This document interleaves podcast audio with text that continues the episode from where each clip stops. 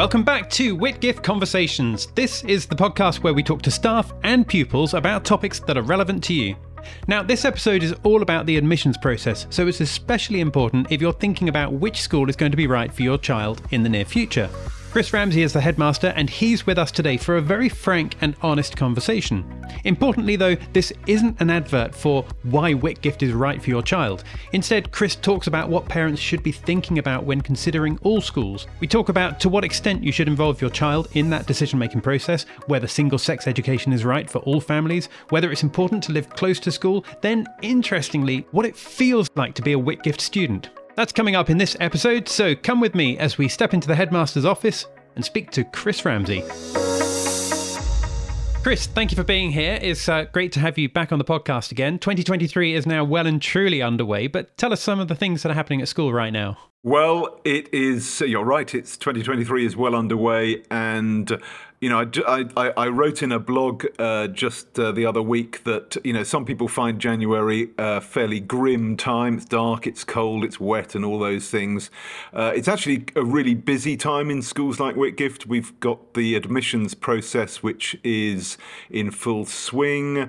We start getting uh, university uh, decisions back, Oxbridge and International, and so on and so forth. Uh, and we've had some great events. Uh, we've had some fantastic indoor hockey. We've had uh, uh, it's been an exciting first few weeks of term and, and very very busy. Now you mentioned the admissions process, and you know you're absolutely right. You know this time of year, people are often looking for you know which school is going to be right for their child. And this can be a slightly anxious time as well as, as prospective parents look around different schools and try and make that right choice. How do they go about, or, you know, what, what, what advice would you have for someone that's in that situation right now and they're looking at different schools and they're, they're thinking what's going to be right for their child? Well, it's a great question, and, and obviously we are right in the thick of that. And the families who come to us, we we interview a lot of our candidates, and then we have conversations with uh, parents. Uh, sometimes parents come in and and, uh, and they think that we're going to interview them as if we're sort of selecting them as parents, and we always say no. The, the, the discussion with parents is all about making sure that you've got the information you need. Uh, to, to to see whether the, the fit is right, and I, I guess you know there are some obvious things. Firstly, I'd say that that the uh, the child, the boy or girl, needs to be involved. I mean, that that may sound obvious, but you know, if if uh, if they're going to be getting up early on a, on a dark winter's morning in a couple of years' time, it, it helps enormously if if they're going to the school that they were part of choosing. So that's an obvious thing, and I, I guess another obvious thing is talking to parents who've got children at, at the school. So certainly at my school, we would always say we'd put you in touch with uh, some parents who can have an, a completely off the record conversation with you you know just to see how, how the experience has been uh, for them. You know schools like like mine are most independent schools are really good at showing the best and talking about things that we do that we're proud of. But you know things will go wrong so you, it's it's good to talk to parents, current parents, about you know how the school uh, reacts in those uh, in those situations. And I guess two other things that I would say in terms of, of choosing the right school. If you're as a parent applying to a selective school, academically selective school, and uh, in South London we have selective state schools and, and obviously selective independent schools. Um, I wouldn't get too hung up on the league tables uh, and, and results. If, if your if son or daughter is going to a selective school, they will almost certainly do very well, and the other pupils will, will, will be doing well in terms of exam results. I would ask the school about its educational philosophy. What's it trying to do in terms of the academic education? And, and hopefully you won't get, just get the answer, we're trying to get good exam results. The school should have some kind of philosophy. And I suppose uh, the, the other side of the coin, importantly, is all independent schools certainly will have lots of opportunities outside the classroom, clubs and societies, and, and so on and so forth. But I, I would want to dig under under the skin of that and and and talk about what or ask about what about participation? How many pupils do these things, and and what about the ones who aren't brilliant at cricket or uh, hockey or whatever? What chances do they get? So there's some there's some questions you can ask to get under the skin of how do these things play out in, in practice. It's good that you mentioned that there are some things that are just as important or more important than league tables. But does does that mean at the same time then that league tables don't matter so much these days? Well, I think they've always mattered as a kind of almost a baseline in terms of uh, is the school that you're looking at uh, what kind of a pupil what kind of pupils does it have? Uh, and the uh, the important thing to take alongside that is when you see a school towards the top of league tables where they might B, for example, getting you know 90 plus percent A star to, to be at, at A level uh, or that kind of, uh, of, of, of, aggregate result at GCSE. It's important to remember that those are aggregated. and what really matters is the results that your own child is going to get. And, and so what matters is, is that, that the, the, school is the right, the right one for you so that your child can reach their potential. Um, and of course, that can take different forms as well as the, the, the straightforward passing exams. I, I, suppose the, the other point here is, is that academic success is is still the most important thing we come to school for. Uh, learning and teaching is what we do most of the time in schools, um, and that, that's why I still do some teaching. And uh, alongside the league tables, which you know they, they, they tell you something about a school. As I say, it, it's good to ask and find out about what kind of learning are the, are, are, are the boys boys in our, our case boys boys or girls are they learning independently? Are they enjoying their learning? Are they getting good skills? You know what what's the kind of uh, sort of academic atmosphere in the school? So yes they matter to an extent but I, I would never certainly in terms of choosing a school or judging a school, just use league tables. Hmm. And you mentioned uh, a few minutes ago that absolutely it's good to involve the child as well. How should a parent handle things? Maybe if a child is saying, I really want to go to that school, and actually the parent feels that that's not the best school, but maybe the child is saying that because their best friend is going to that school. Oh, that's a great question. I mean, I'm going to slightly duck it because it kind of depends on the situation. And, and I think, you know, we've certainly had situations here where where, where that's that's happened, and and you know a, a, a, boy has come here, and the parents maybe weren't sure, uh, and I, I think probably I would say if your child has been offered a place at a school that they really want to go to and they've got good reasons for, I probably would go with that um, because that is that that's the child, if you like, I- investing in in that decision themselves.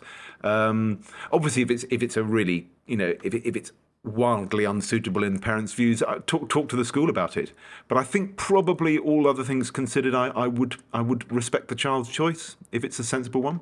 And I guess more so as the child gets older. I mean, if someone was looking for a school maybe just for sixth form for their child, then obviously that's well. Well, I'm going to presume that that you that you would feel that they would have more of a say in that situation. Oh, oh, definitely, and and I can speak. You know, for example, my youngest child uh, changed schools after GCSE. She was very, very keen to go to to a different school and you know she did a lot of the research herself.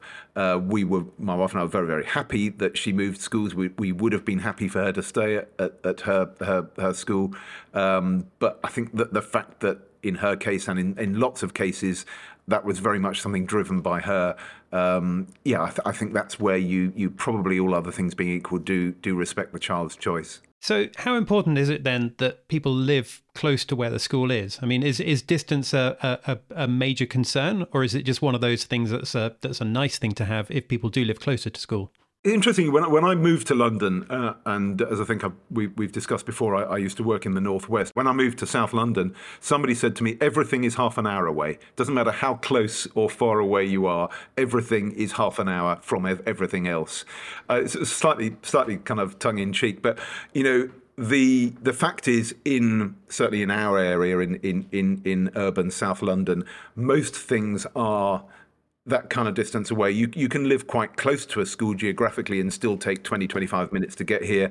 Um, and you can live what looks like a long way away and get here in sort of 35, 40 minutes. So I, I would say, look, uh, more than an hour away, you've got to have a really good reason for making that kind of, of, of, daily commute. We we do have boys here who travel for over an hour, but I would say you, you should think quite carefully about that. But 30, 40 minutes is is a very, very common um, commute for our boys, and I know that's true of other uh, similar schools. Um, what I what I like and I think is is right is you know some people and this is particularly true in the independent sector, but it's also true in the state sector, will will opt to drive past what looks like a great school and go to another one. We, we've we've got boys here who I happen to know they they almost pass other fantastic schools because they've made uh, that particular decision to, to come to us. And I'm sure that I'm sure the reverse is also true. I'm sure there are there are boys who drive past Whitgift to go to another school because it's right for them. And I think that's back to finding the right environment where your own child is going to uh, feel they that they've they've got the right opportunities, that they've got the right place to thrive, and uh, you know that the, the place that they've chosen is is right for those reasons. I suppose the, the, thing that we're fortunate about here at Whitgift uh, is that we have boarding. And we uh, have full boarding, weekly boarding, and also uh, flexi boarding, which is a kind of newish concept in, in, in schools I know. But we've certainly got boys who maybe live, maybe sort of 50 minutes away, but if they're highly involved in an activity that's going to make it a real stretch for them to commute. They can board for a few days. We've got a boy in the lower sixth who's directing a, a junior play. Uh, I think he's going to board for, for, for, the, for the time that the play's on to just relieve some of that pressure. So that's that perhaps helps with the commute time. And just for the sake of anyone listening who doesn't really understand much about how the boarding system works at Whitgift, and, and without asking you for precise numbers, what would you say roughly the split is between pupils who are day pupils pupils who are sort of full boarders or weekly boarders? Any idea on that? Yeah, sure. I mean, boarding is is very much the minority here. We've we've basically got hundred boarders approximately. We've got space for about 115, but normally we have we have 100 and we we can cope with a dozen or so flexi boarders on top of that at any one time. And of the 100 boarders, I would say probably about a quarter are weekly boarders. So that's the kind of numbers. It's it's it's minority, but it's it's a it's a really uh, it's a it's a super community uh, of those kinds of numbers. So boarding's an option, but right now most of the boys that come into school every day they they come in from their own homes and they do that morning commute. Yeah. So of those that do that morning commute, any idea roughly how many tend to walk in versus cycling versus driving in versus taking public transport? I would have said, if you'd asked me that question a year ago, I would have said the train is the biggest sort of vehicle, uh, and that would probably be, have been about a third of our boys by train, about a, maybe just under a third, around about that kind of number by bus, school buses mainly, uh, and the rest uh, either car or walking.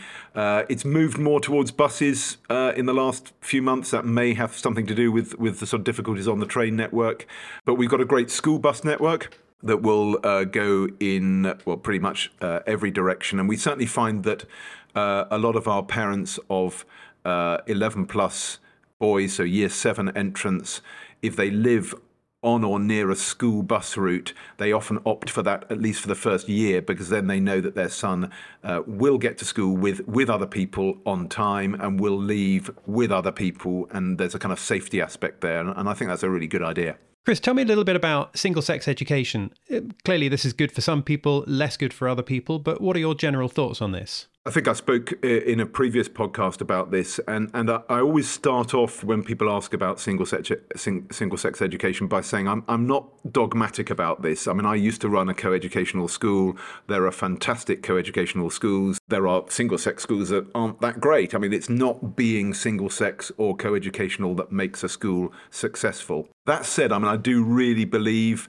Uh, really passionately that there should be a place within the education sector for single sex education for those who uh, who think it's a good choice. Why might they think that? Well, in terms of boys, uh, and I think the, the answers are different for boys and girls, but if I, if I talk about boys, I would say that there are some classic reasons why people who believe in single sex education stick up for single sex education, and, and, and some of them are that you know boys do, in general, often learn in a slightly different way than girls. They're they're they're, they're more likely to be instinctive. Uh, they're more likely to answer questions uh, quickly and want to discuss things, and they're less likely to be sort of reflective and, and, and, and so on and so forth.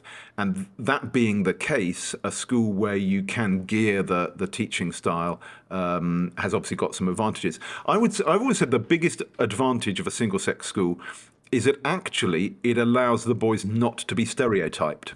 And I find that often in in in uh, co-educational schools they'll offer uh, as as most of us do, a range of activities and and and, and curriculum options. But quite often in a in a co-educational school, the boys will gravitate almost subconsciously towards the open inverted commas boyish close inverted commas subjects and options. So you'll find the boys doing DT and physics and CCF uh, and the girls will gravitate more towards dance and musical theatre and so on and so forth. Whereas in a in a single sex school, we have the same range of activities, but it's completely natural for boys to do. We have a musical theatre club, we have a dance club, and because it's a boys only school, there's no kind of there's no sense in that being something that is for the girls. One of the best clubs that we've uh, uh, found thriving in the last couple of years is Yarn Club, which is, is literally it's knitting and, and crochet and, and you know creating things uh, from from materials. And if, if you had that club in a co-educational school, I absolutely guarantee you it would be all the girls who would go to it. Uh, and the boys, even if they thought it was quite a fun thing to go to, they wouldn't do that so I think that's one huge advantage of a, of a single sex school. Um, and and the only other thing I would say, and I think I probably said this last time we spoke, is one of the one of the uh, responsibilities we have uh, in running a, a, single sex school is to make sure the boys do get enough exposure to uh, young women growing up and you know how to interact with them and and what different perspectives they have. So we, we work quite closely with uh, a couple of partner schools to make sure that you know boys do have enough uh, opportunities to, to work alongside girls as well. So it's not like boys arrive at university and all of a sudden they have to interact with girls and they don't don't know how to do that because it's actually all been uh, arranged as part of their their education, their wider education at school. That's that's certainly the aim, and obviously it's not every day, and therefore we need when we do do things like you know we have our academic enrichment sessions uh, often with with one of the local girls' schools, uh, and certainly in the sixth form we do a lot of sort of seminar work with uh, with some partner schools uh, in a sense, we've got to make sure those those sessions really count and, and, and are really effective. But yeah, it's it's it's certainly not the case that, that, that the boys from Whitgift get to university and have no idea, you know, how, how to interact with, with girls or with young women. Chris, it's great to understand all of this and all of the mechanics, really, of how life at Whitgift works. But tricky question. But how would it feel to be a student? Ooh, that is that is a tricky question. I would say, in general, it feels uh, exciting, invigorating. It's quite. It's a school where we're quite busy, uh, and I always say to parents, we like boys who are going to have a go at things. Um, one of the challenges in terms of looking at what you might call the student experience is being busy and active and having lots to do and, and lots to throw yourself into is great we do need to find enough time for the boys to be reflective too. So we've worked quite hard uh, in creating tutor time. So our, our, our, tutor groups are relatively small, and the boys see their tutors twice a day. And we've introduced this year um, a whole afternoon for each year group where uh, the tutors are able to, to spend time with their tutor groups and one to one with students. And one of the great temptations when you're when you're running a school is to fill time with stuff. Uh, and we got a lot of feedback from tutors saying, what we'd like is just some time with our tutor groups to get to know them, to do, to, to, to talk about stuff, to maybe to, to, to, fill the time with what we want rather than, if you like, uh, content. So that, that's, that's important. Um, I would say that uh, one of the things that is part of the experience here is working across year groups. So I would hope that the students here would say we don't just always spend time with with other boys of our own age. We know we sometimes work with older students uh, in I don't know house drama and, and house music and so on and so forth. And I hope they would also say there were memorable moments uh, and you know, school is by definition quite a routine experience.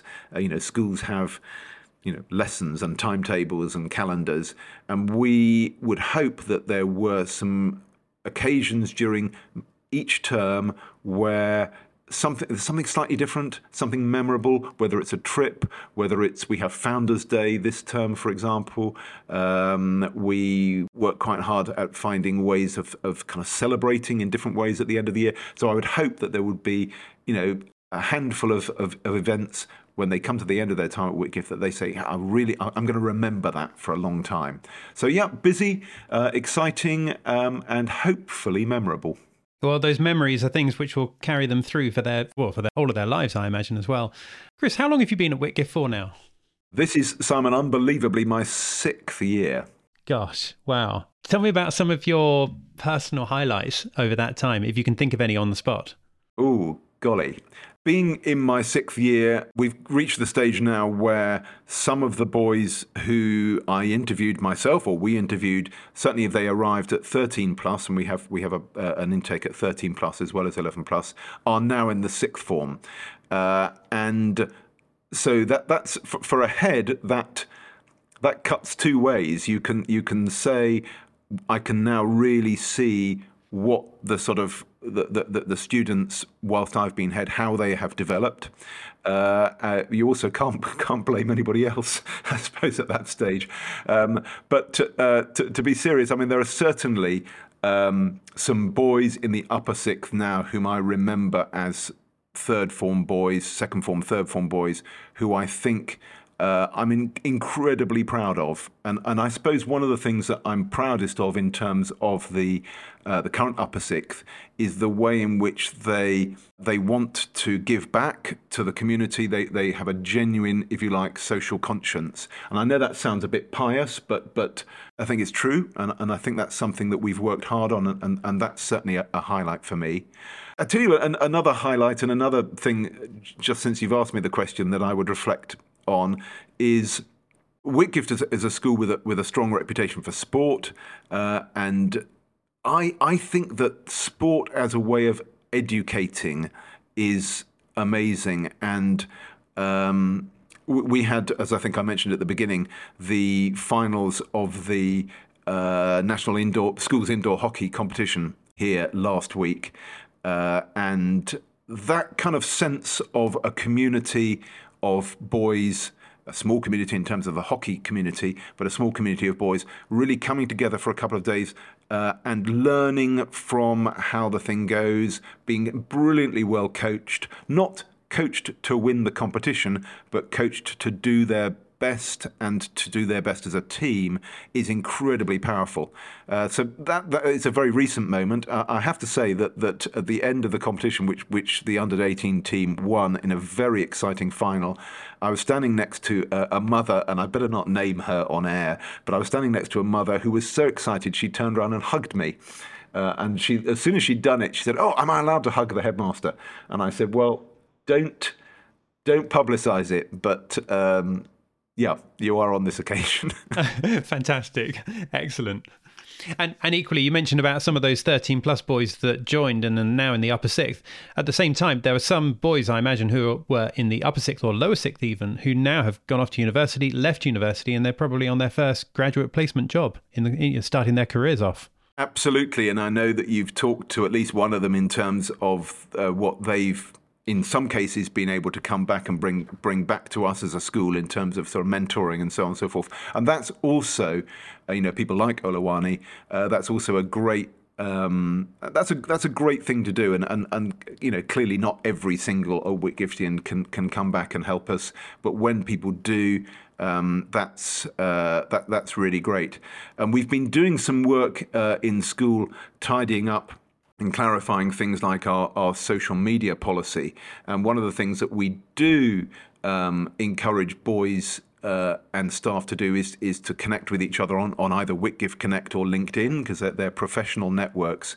Uh, and I always like it when I see on LinkedIn that a former pupil is uh, is, is is is doing something exciting, and it's not from Whitgift, but from my previous school. I was actually earlier today uh, seeing uh, one of the boys. It was happened to be a boy from my previous school whom I taught uh, actually taught him GCSE English, uh, and he's now a, he's now a corporate lawyer. And you kind of think, God, that's great. So, uh, so yeah, it's it's that, that's what keeps us in teaching because it's a great privilege to be uh, part of, of young people making a success of themselves. It's great that you mentioned Olawani just then. I think that was season two, episode three, back in October last year. Great episode for anyone listening who wants to go back and uh, find out what Olawani's been up to.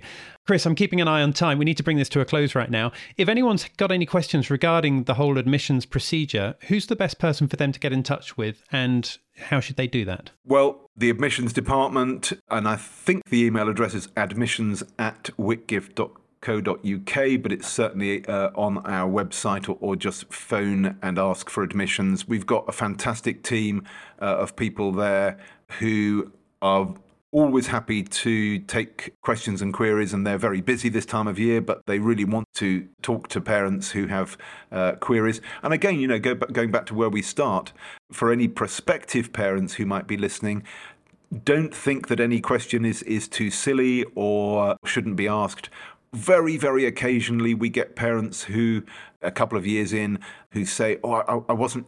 I wish I'd asked about this before we came, and, and we always say, ask any question you, you like, and we'll give you the answer because we want you to be really well informed before you make a, a choice. Fantastic. Well, good advice there. Thank you for that, Chris, and thank you for your time today. It's been really good talking to you. Great to speak to you too, Simon. Thank you very much. So that was Chris Ramsey, headmaster of school, talking about all things regarding choosing the right school for your child. Like he says, do get in touch with the admissions team if you have any questions. But in the meantime, thank you for your time, Chris. Really appreciate you being here. Now, our next episode is coming out soon, but in the meantime, thank you for listening to this one. Don't forget to follow or subscribe so you can stay in touch, and we look forward to seeing you next time. Bye for now.